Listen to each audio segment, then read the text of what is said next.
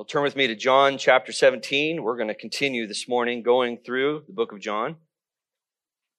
And before we begin, let me pray for us. Father, we are humbled to even think that you would look at us and show affection and kindness and mercy and grace. We have never met any of the conditions that you have required. We do not show the same love and return or respect. We place conditions on you constantly. Even the preacher this morning is in desperate need of grace. To even get through a sermon about grace, Lord, requires so much power and mercy that comes from you. So, God, I ask that everyone that's here this morning, Lord, we believe, but help our unbelief. Strengthen our hearts to trust in the glorious grace that you have given us this morning. In Jesus' name, amen. Well, let me read real quickly John 17, 15 through 9, uh, uh, 18. This is the section that we've been in for a while, and you'll learn why here in a reason. Uh, at our church, we like to go through books of the Bible, working verse by verse, and doing so causes the preacher to cover subjects that he probably otherwise would not choose to cover on his own, because I would rather, much rather choose things that are easier to cover. And this morning we have things that are a little bit more complicated. Verse 15 says this, I do not ask that you take them out of the world, but that you keep them in, keep them from the evil one. They are not of the world, just as I am not of the world. Sanctify them in truth. Your word is truth. As you sent me into the world, so I have sent them into the world.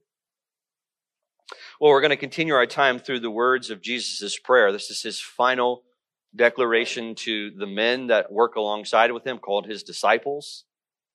And two weeks ago, we covered uh, verse 15, specifically concerning the priority of Christ and his request to the Father, which was, keep them from the evil one. Now, comparatively, when you read what Christ has commissioned the church to do and this specific request and the promise that's accompanied with it, this keeping them from the evil one, it appears uh, in message to contradict what you hear in modern Christianity. We are encouraged to, in modern, the modern Christian message is you're encouraged to live obedient lives because through your obedience, that is where God brings protection and provides for you and ultimately blesses you. The natural result will be people who become primarily concerned about their spiritual growth because it positively or negatively depending on how well you do, affects their lives. And specifically, when it comes to our comfortability. When tragedy happens, something that necessarily doesn't fall into our plans, we blame either ourselves for our lack of dedication or we end up having a struggle with God, asking Him the big why question. Why would you let this happen to me? Look how faithful I've been. Why would you let this happen? then last week, we connected verses 15 all the way through verses 18. And it is here that God's prayer of protection or protecting us from evil, from the evil one, Satan, is brought into full color for us to see. What does Jesus mean by this? You know, God did not leave us on earth to live the best life we could uh, somehow f- put together. If you think about that, there's, there's a lot about this life that is not its best and the promises that we have of the new life to come, which is a, a, world without sin.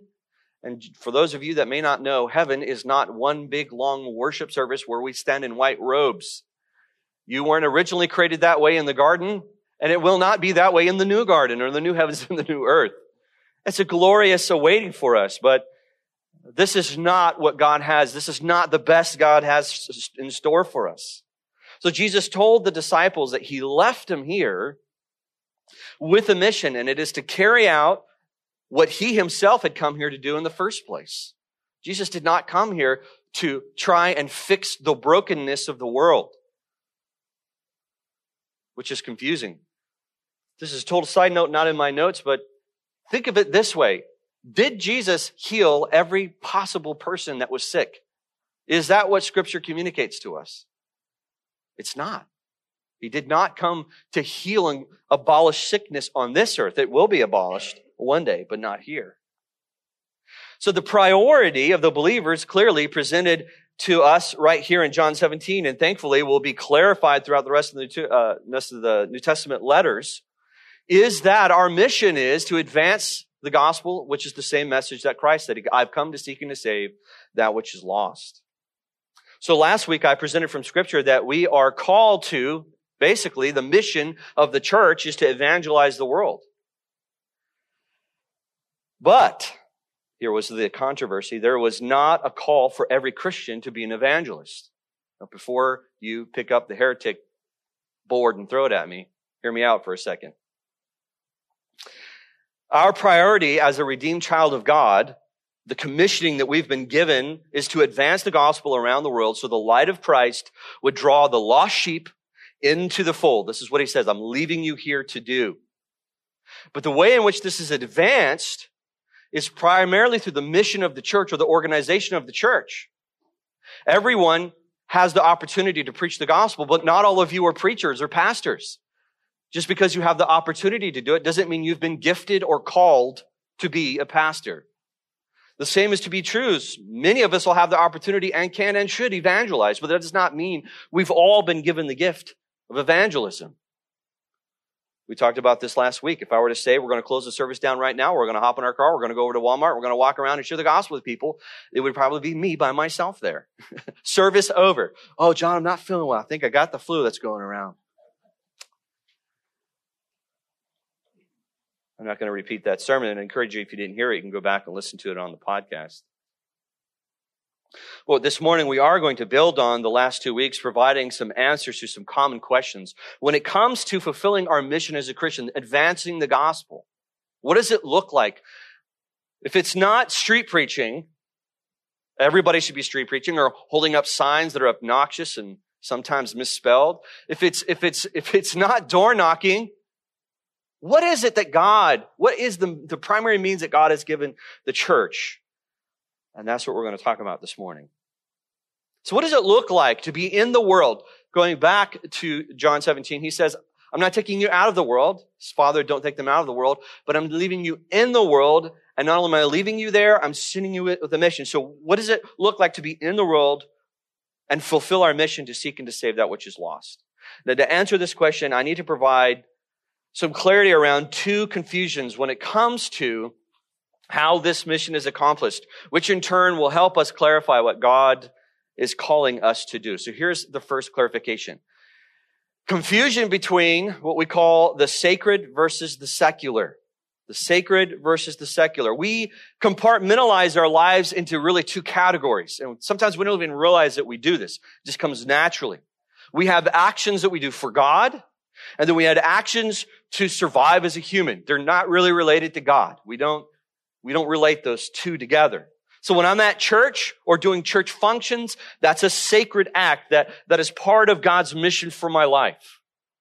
When I'm at school or my job, cleaning the house, changing a diaper, we disconnect those from being sacred. Those just seem to be secular. They're just part of the world. Speaking of changing diapers, thankfully, I don't have to change diapers anymore. I did change four kids' diapers for many years. And I would say the only thing that I remember that I liked about changing diapers was that look on the child's face when you were changing their diaper and they weren't screaming. And it, it, it, was like you were the best thing that ever happened to them. I do miss, I do miss seeing that, but I don't miss anything else about it. Everything that is connected to church or some kind of Christian charity, we consider to be non, uh, we, we consider to be non-spiritual or part of the secular world. So if it's not related to the church or reading your Bible or praying. It's secular. So religion is what we do on Sundays and life is what we do starting Mondays. Everybody following me here? Now I'm sure everyone here has probably heard the instructions, no matter what you do, right? Do all for the glory of God. First Corinthians chapter 10 verse 31. it sounds biblical, and it is sound biblical wisdom, you know, Paul even tells us to eat for the glory of God, which I will obey this command later today. But I'm confident everyone in this room struggles to know how that really works. How do I know that I'm That God is being glorified when I wash my car or I mow my lawn or, or take out the trash. How do I know God's being glorified in those things? They seem mundane, disconnected to the religious sections of our world. Must I be humming some kind of a tune while doing this? Or do I need to have a smile on my face or am memorizing scripture? Is that how God is glorified? To glorify God seems more complicated than what Paul makes it sound. And if you don't struggle with this, then you might be the only one in the room.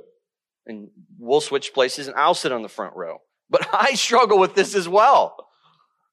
I think it's easier to simply eat my lunch than trying to have a convo with my coworker or a five-year-old child and be thinking about the glory of God at the same time. And some of you are thinking, my coworker is like a five-year-old. This is because we have disconnected the joy of what we are doing from the function of how it's accomplished. Or we have disconnected the sacred versus the secular. For instance,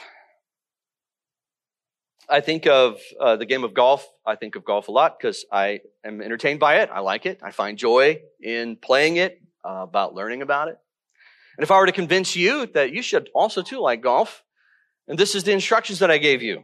Now, to, to, be, to understand golf and to play golf, you must have uh, the right spine angle axis tilt and, and, the proper weight distribution between your toes and the ball of the feet. And you should have the experience of a 60% weight shift in the back of your swing and a 90% weight. Are you following me? Are you excited about playing golf? I'm sure you would say, yeah, not interested in something that is supposed to be fun, yet that complicated. And when you hear something like glorify God in everything you do, it just seems, it's so simple, and yet it's so complicated. Paul is collapsing for us here in 1 Corinthians, and we're going to see Jesus doing the same thing.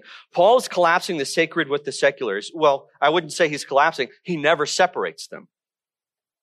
He doesn't believe you eat breakfast and then go to church to glorify God. They're not mutually disconnected. There are not two parts of our lives. You know, the side of it that God purchases, which is our spiritual side, and then there's our side, which is work, life, family, and community. The second one I think is going to help you explain this first one. So everything that we do is related to the mission. There is no sacred and secular. When you leave here, you're not going to go then do something that's unspiritual. I'll make this connection here in a minute. The second clarification I need to bring to us is the difference between the ordinary versus extraordinary. The ordinary versus extraordinary. So the, the more extraordinary our life appears to be spiritually, the more we assume one is accomplishing the mission of God. Missionaries who live in dangerous countries, who smuggle Bibles, are truly on mission with what Christ has left us here to do. They are advancing the mission of the gospel. But the person working a desk job, cleaning a house, or pushing a lawnmower isn't really doing much for the kingdom of God. This is what we set up. The ordinary versus the extraordinary. We then look at these stories and conclude that this is how God wants us to advance the gospel through the extraordinary adventures into the dangerous unknown. Anything less than this seems lazy and self-serving. It is true that God calls some to extreme circumstances. Unfortunately, Mr. Uh, Apostle Paul was called into some horrible circumstances. But this is not the normative life of the believer. And how do we know this? Because if it was the normative life of the believer, it is what you would read in the New Testament letters to the church. This idea that unless I am living a radical life, the gospel is not being advanced. Well, in both of these, the secular versus the sacred and the ordinary versus the extraordinary, what is, what is missing is this overarching umbrella of God's sovereignty. We assume that God's going to advance his mission in the way we think it should be advanced. It's logical. God should do it this way. Let me ask you this question. Does it seem logical that a God dies on a cross and he's humiliated? Does that seem powerful to you? Not only does he die on a cross, but he dies on the cross with the accusation and alongside thieves. And he's crucified as a traitor and blasphemous. If you were to come up with a victory story, I'm pretty sure the hero wouldn't end up dead. Not in that way. As the more I read scripture, I do not see God doing things the way humans would do them. As a matter of fact, every time humans set out to do something, God goes, not that way. and has to correct ship. I've, I've, I, my heart breaks for anyone who feels this, this, this stretch between the ordinary versus the extraordinary. The man who's in a job, but he's like, man, I don't really feel like I do much for my community. I like, I don't really feel like I do anything. I mean, my job just really kind of pays the bills. That's all I do. Or the mom who's at home with babies. It's like, well, you know, I, I'm really good at folding up them diapers and I can shoot it across the room, bank it off the wall, and it goes in. But what value is there? There's no value. I don't feel like I'm doing anything that's extraordinary for God. Well, God in His sovereignty made it very clear in Scripture how it is that He advances His mission. And the way he advances his mission is not through the extraordinary. That's not normal. He actually advances it through what we call ordinary means. So here's the three ordinary means in which God has set up for his church to advance. First of all, God uses ordinary means such as to comfort and strengthen the church. We've mentioned this multiple times. The way in which God cares for us here, this body right here, the way he cares for us, it's so simple. It's not complicated. It's not rocket science. Or as someone said to me recently, it's not rocket surgery. I didn't know what that meant, but I thought it was funny. God uses His Word. We study it, we preach it, we fellowship around it. This is what we do on Sunday mornings. This is what we do on Tuesday and Wednesday nights and in our home fellowship groups. We believe that the preaching and teaching of God's word is how he strengthens and cares for his church. We also believe that, that God uses the table. Every week we come to the table to receive from God. This is not just a symbol. We believe that God's presence comes and he encourages us. He, he encourages us through communion and prayer and also through fellowship of the believers. These all seem mundane. And we do them week in and week out, and yet God promises to come and strengthen his people there. But here's the second common means that God uses God uses ordinary means to find the lost sheep. Do you ever find it interesting when Jesus sends the disciples out into the world to, to make disciples or to find people? He never really told them how to do it. Oh, well, I mentioned this last week. If you go read in the New Testament, Paul never tells you how to find the lost sheep. Neither does Peter or James or John, which I think is interesting. Like methods. We think of methods today door knocking, signs, street preaching, evangelistic tracks. That's mostly what pops into our brain. And awkward conversations, right? If you were to die today, while you're sitting next to somebody on a plane. What? You think we're going to die? What do you know that I don't know? God uses an ordinary means. And here, here, here's going to be the hard pill to swallow because it's going to seem too ordinary. The ordinary means that God uses in Scripture, which we're going to learn again from John 17, is that God uses love. Love is the means that God uses to advance the mission of the gospel around the world. Specifically, to help you understand an application, God has called us to love what? Our neighbor. Jesus says, all of the law and all of the prophets can be summed up in two commands that I give you. And these are the two commands love God and love neighbor as yourself. What does the New Testament writers emphasize almost in every letter? How to love God and how to love your neighbor. Those are the two instructions we get constantly so the question then becomes, who is our neighbor? And immediately we think, oh, well, you know, like the guy that lives next door. That's my neighbor. No. We get clarification on that too. It's not the guy that lives next door. Neighbor is really just grouping of anyone that you come in contact with.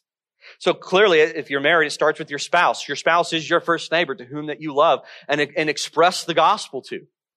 And then the second one would be your family. They are the ones that are around you the most. And yet when we think of evangelizing and caring for the world, we don't go wife, children. We think of outside. And then the next one would be your community, your surrounding community, those that you work around, your occupation. These are all the others. These are all neighbors. You know, in essence, it truly doesn't matter what you do for a living because God does not say these occupations equal great evangelistic opportunities and these occupations do not. Comparatively speaking, your occupations have a better opportunity of evangelizing people more than I do because I'm around you all the time. I'm caring for you. When you think about the mission that's to go forward, the level of your income, whether it be great or small, and the prestige of your job doesn't matter. Because the mission is not what you do for a living. The mission is how can you love someone in that mission? That's the mission.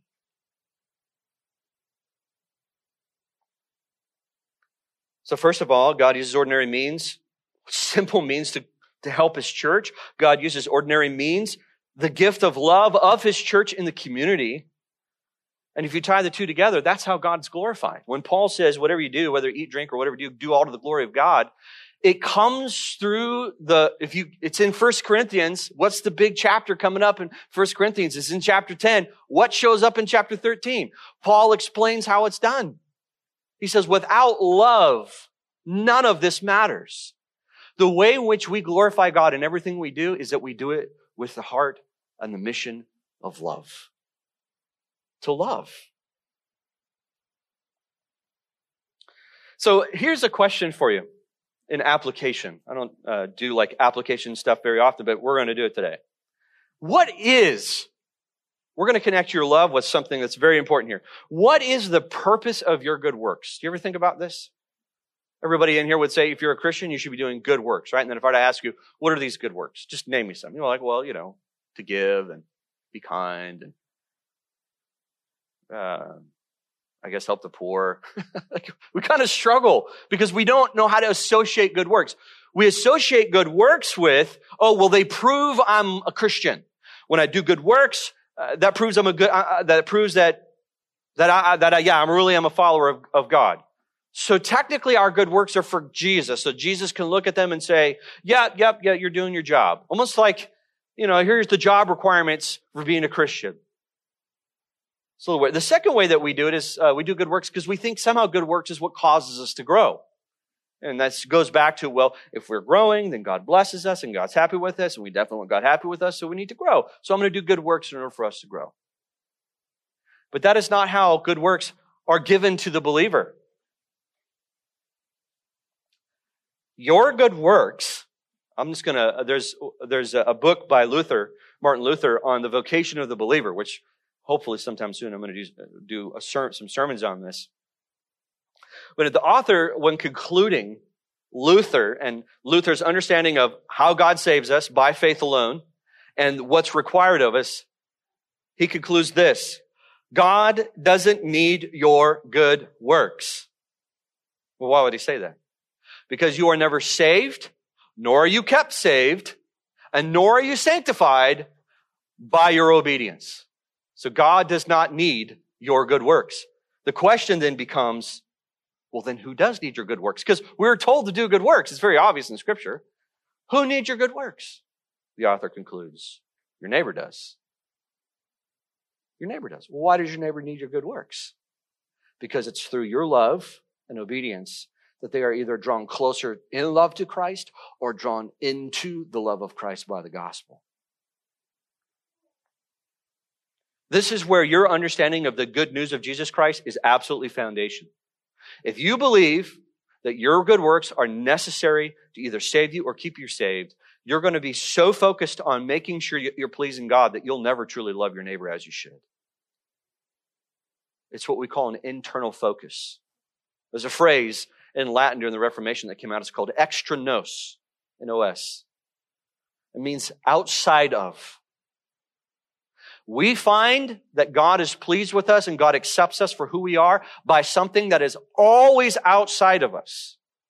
That's the foundation. So by faith alone, God accepts us and saves us and then sends us out and says, because of what you have received outside of yourself, take it and now give it out, which is to share the love. God's ordinary means of advancing the gospel is your love of everyone that is in your circumference in every situation, whether it's you're eating or taking out the trash. It is to give and express love. So every act of advancing the mission of the gospel, no matter how small it may seem to you, is connected because the mission is accomplished by something as simple as loving someone. Now, let me be very clear, as I said last week. No one has ever loved into the kingdom. No one has ever loved into the gospel. Paul pointedly says, unless they hear the gospel, they cannot be saved. But as Jesus tells the disciples in Matthew chapter 10, that they are the salt and the light of the world, meaning that they are the ones who draw those in darkness out of darkness into the light. And how is it accomplished? He tells his disciples, Your love for one another is how the world will know that you are my disciples.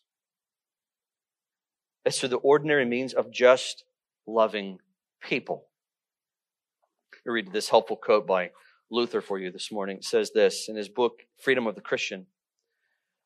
When we think freedom of the Christian, we think, oh, I can go do whatever I want. Actually, Luther concludes you are now free to go do what you're supposed to do, which is love. He says, man, however, needs none of these good works for his righteousness and salvation. Therefore, he should be guided in all his works by this thought and contemplate this one thing alone, that he may serve and benefit others in all that he does, considering nothing except the need and advantage of his neighbor. The need and advantage of his neighbor. When you think about this, that means it does not matter what you do for a living. It really doesn't. If you make a million dollars or you make $50,000, it does not matter what you do. Your mission is always the same. Love the person to whom your vocation is, has you in contact with. And in doing so, you are actually accomplishing the mission that God has for you. This is where we're going to connect the sovereignty of God and ordinary versus extraordinary. It's very clear that the Proverbs tell us that man decides his ways and God directs his paths. I know that to be true because I never imagined myself pastoring a church in a small town, Spring Hill. I'm a California boy and I thought I'd always be a California boy. And I made plans to stay in California. And well, look at here. I'm here now. God is the one who directs us because God knows sovereignly where his sheep are and who it is that belongs to him. And he says, you want to know how it is that you are to find those sheep? Love people around you. It's the ordinary act. It's not extraordinary. You're, you're not living on the streets in a box working with the homeless. I can remember when I was working with college students and I was trying to teach them, listen, the way in which you advance the gospel begins by how you care for one another. And all they wanted to do in their mind was, we need to get out there, we need to help the homeless. So I sent them out one weekend to do it. Go help the homeless. And I came back and I said, tell me one of their names. Anybody. Tell me where they're from. Let me ask you this. Are you going to ever see them again? And if not, how is it that you can share the love of Christ with them? There's nothing wrong with going out and helping the homeless. As a matter of fact, we are to help the poor and the needy. It's commissioned to the church. But the way that the gospel goes forward is when every mom and every dad and every person in this congregation finds it that their mission that no matter who the person is, the person in front of them, they're going to love them. And trust in God's sovereignty and knowing that that love and that expression is going to lead to wherever it is that God wants them to lead and prayerfully to the gospel.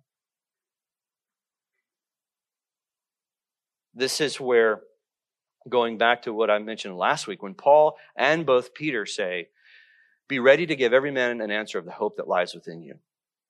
You start expressing this love, you start being kind and gracious and showing this love, people are going to stop you and say, What's up?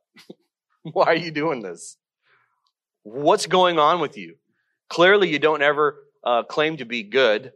You're always talking about yourself being a sinner. Clearly, uh, it's not about you. You keep talking about this thing called what, what's going on. It says, be ready to give that answer. Because when you draw people into the light and the means is love, they're gonna want to know why. And that's how God has designed it. The affections not only we have for each other, but the affections for the world.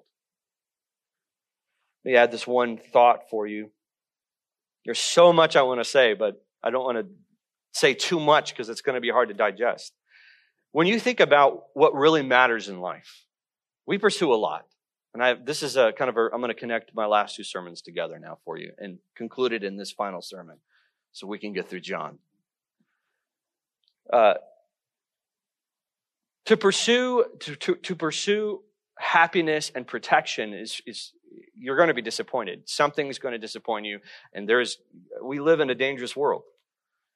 So if that's how you're going to create your world, you're in trouble. Because I've got news for you. You are going to die. There is no protection from death. But thankfully, we're not promised that this life is cared for. It's our next life. Secondly, if you're trying to pursue the blessings and acceptance with God through personal growth, you're going to, secondly, be disappointed. You can't do enough to impress God. You can't. There has never been a human being that's been impressed, that has ever impressed God. Go read Ephesians, I'm sorry, go read Hebrews chapter 11. Of people who did some pretty extraordinary things, the writer of Hebrews clarified it's by faith they accomplished those works. Jesus literally says it is impossible to please God without what? Not your actions. He says without faith. And so if we're not pursuing self improvement and we're not pursuing comfortability, we then look at the command of Jesus, which is to advance the gospel in the world. And he makes it very clear this is how the advancement of the gospel happens. The church advances the gospel by the way that they love for each other and the way they love the community. And in those, develop opportunities to then share the good news.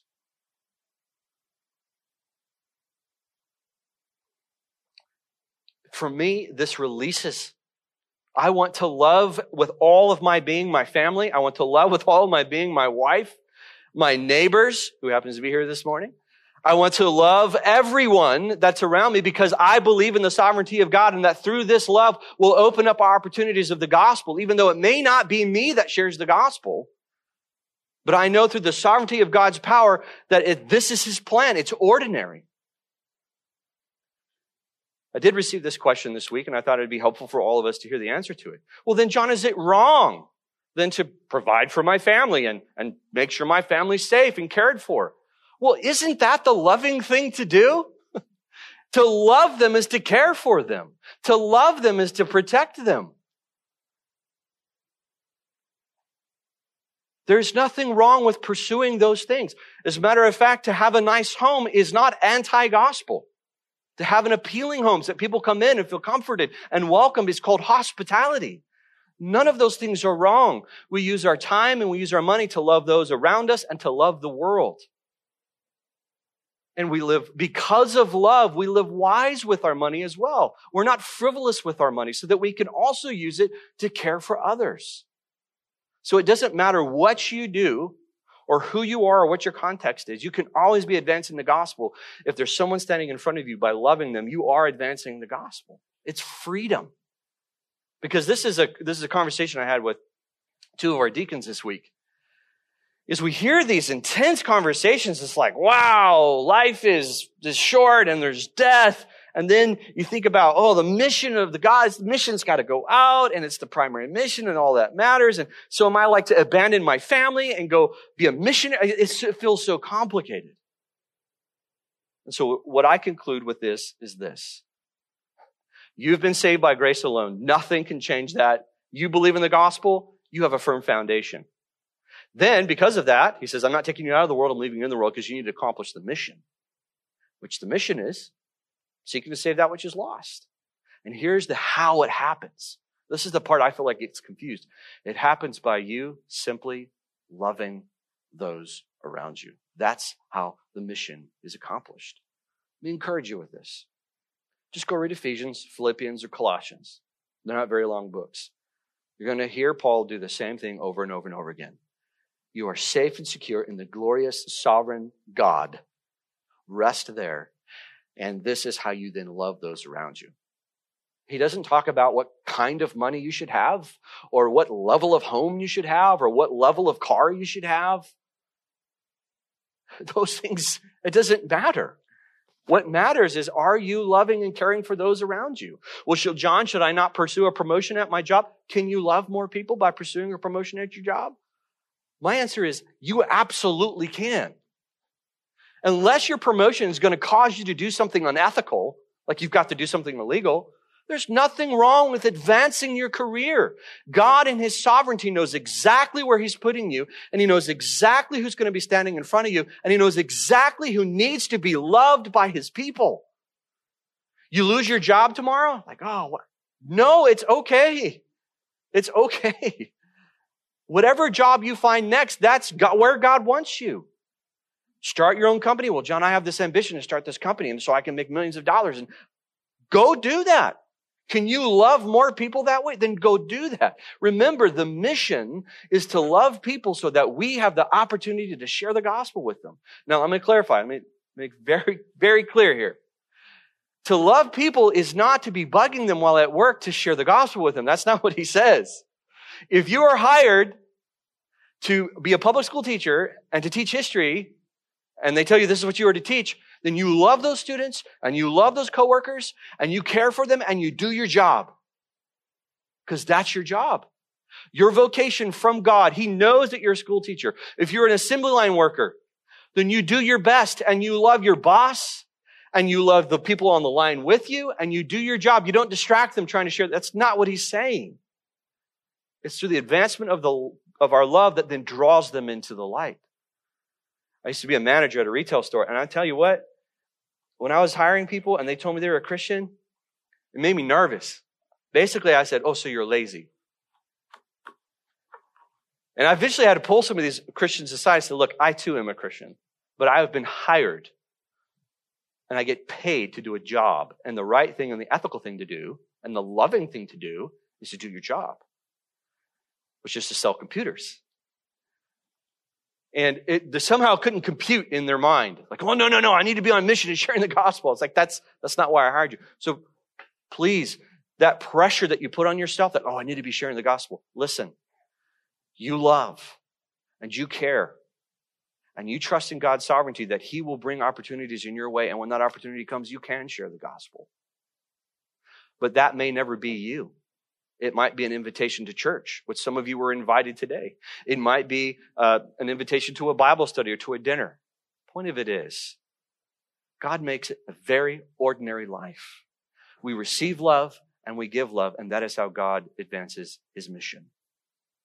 Well, men, we're going to move to the table. I will tell you this. It's really easy to talk about love, like to tell you, hey, you need to love people. Don't get me wrong. I know how hard it is to love humans, for I am a human and I am married to a human and I have four little humans that live in my house. And to love them is often complicated. And to love my neighbors and to, to love those who are around me and to love you is complicated. This is why it's very important in the commissioning of Christ when he says, love God, first and then love one another because it's the love of God that then motivates us to love each other. It's the love of God. This is why every week we remind ourselves to the table that Jesus literally says, no greater sacrifice has a friend done this than to lay his life down for his friends. It's the greatest act of love. And it is that motivation that we find. We look at what Christ has done, complete self-sacrifice. He took on the absolute anger and wrath of God for our place. And he says, I did it because I love you. He then says, take this love that you see in the gospel and use that as your motivation. It's unconditional.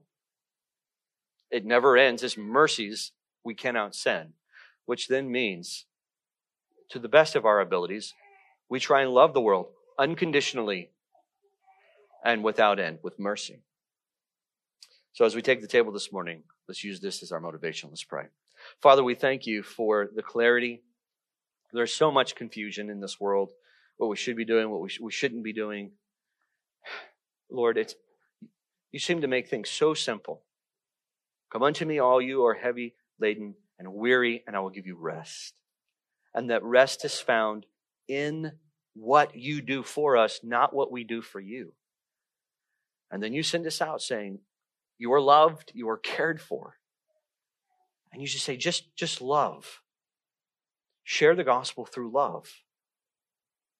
And God, we clutter it so much. So, Lord, we are here this morning to receive, to be, to have our faith and our foundation strengthened again, to find our motivation not in what we must do for you, but we find our motivation, motivation in what you have done for us.